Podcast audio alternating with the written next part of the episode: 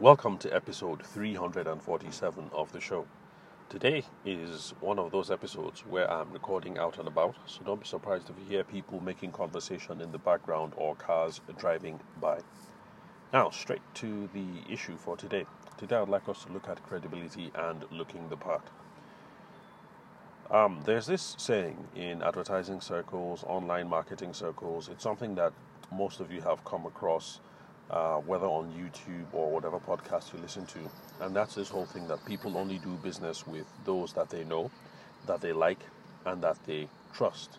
And that is where credibility comes in because credibility is important to building the trust factor in the equation.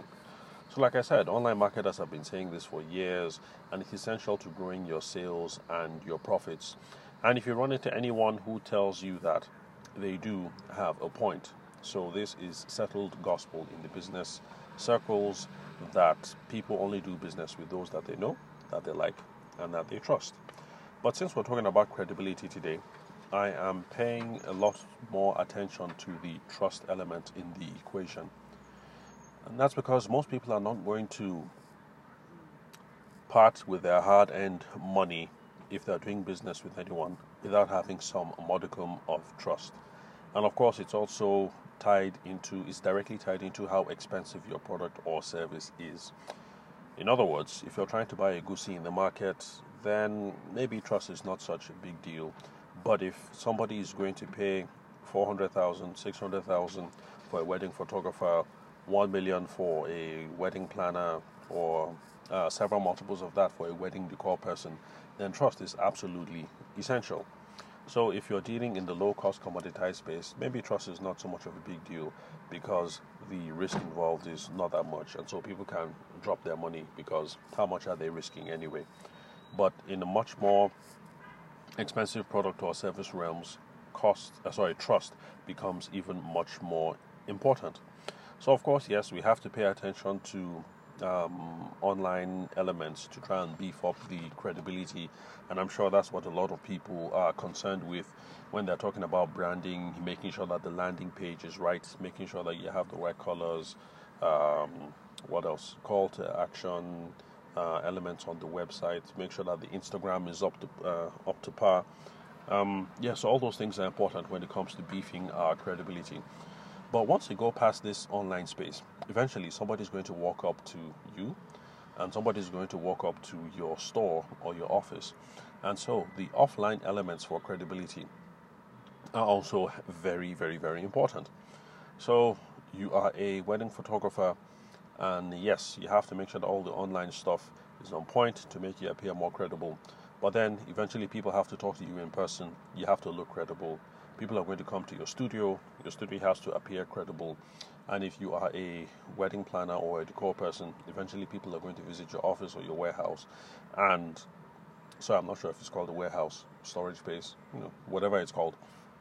And so you have to make sure that you look credible on all those fronts um, as well. So in Nigeria over here, lots of people um, are doing really good when it comes to online uh, retail, but we still have a certain subset of people who want to walk in because they want to see someone, they want to call someone, they want to talk to someone, they want to walk into the store, or they want to be sure that they are. Um, they want to be sure that there's someone within reach in case there's a problem or they have a quick um, inquiry. And so there are lots of people like that um, who choose to do business that way in Nigeria. So I'm not saying that every single uh, person that is going to hit you up uh, will want to see your office or come to a physical location and have a face-to-face meeting um, with you. But in the uh, when we're dealing with expensive uh, products or services, and especially in the um, events and wedding spaces, it's possible that you're going to get um, people who just look at the Instagram handle, and because of that, they're confident and they're going to give you uh, whatever your asking price is. But you're going to have those people who want to see someone or who want to see something or who want to be sure at the very least that someone is going to be within reach in case there's a problem or in case there is an inquiry. So when you're dealing with those sorts of people, when they walk into the store, when they walk into the office, or when they meet you in person, we have to concern ourselves with what do these people see.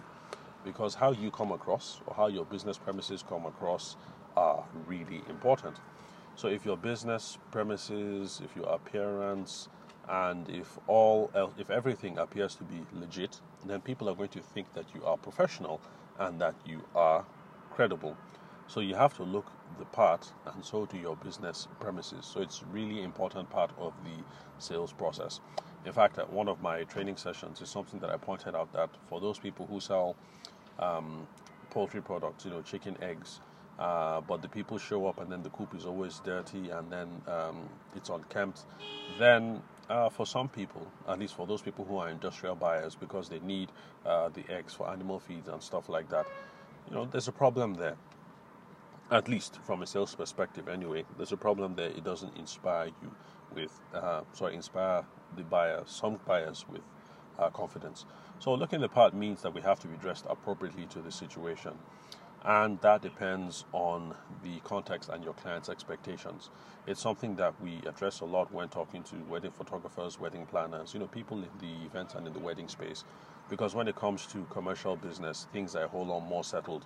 So if you're a banker, you sell insurance products, um, what else? You're a doctor, it's obvious what appropriate dressing means. Um, the gown, the tie, uh, the suit, um, the colors, some of those things are a whole lot more settled.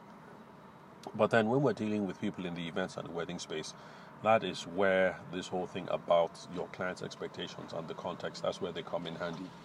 So that's particularly why it's not a problem that some wedding photographers can show up in dreads, uh, dirty dreadlocks, and torn jeans, and it's not a problem.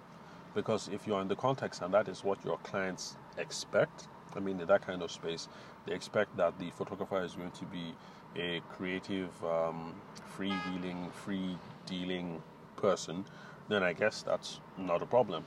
But like I said, it depends on the context and the expectations of your of your clients. Um, so uh, that's the reason why there's some wide variance when it comes to the wedding space because uh, yeah because of the context and the expectations of um, our clients but i've pointed out when talking to wedding planners in particular that some of these dynamics do not i suspect do not um, do not relate, do not uh, extend to them. So if a wedding planner were to show up in torn jeans and dirty dreads, it might be, it might raise some eyebrows. So we have to, it's not something we can talk about on a general basis. We have to give a context by context, a case by case um, examination. But just remember that you have to be dressed appropriately to the situation, appropriately to the context, and appropriately to what your clients expect.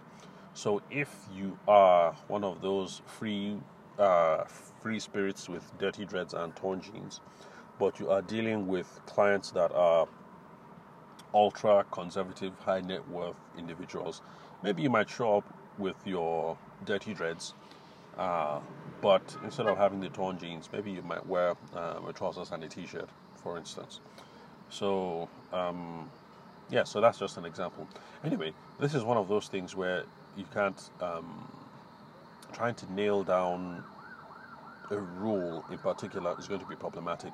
So these things are best uh, addressed when we're at uh, um, live and in-person um, sessions. So for those of you who come across uh, trainings that are being organized by me and um, partners that we work with from time to time, uh, these are some questions that we can address in much more detail in the future.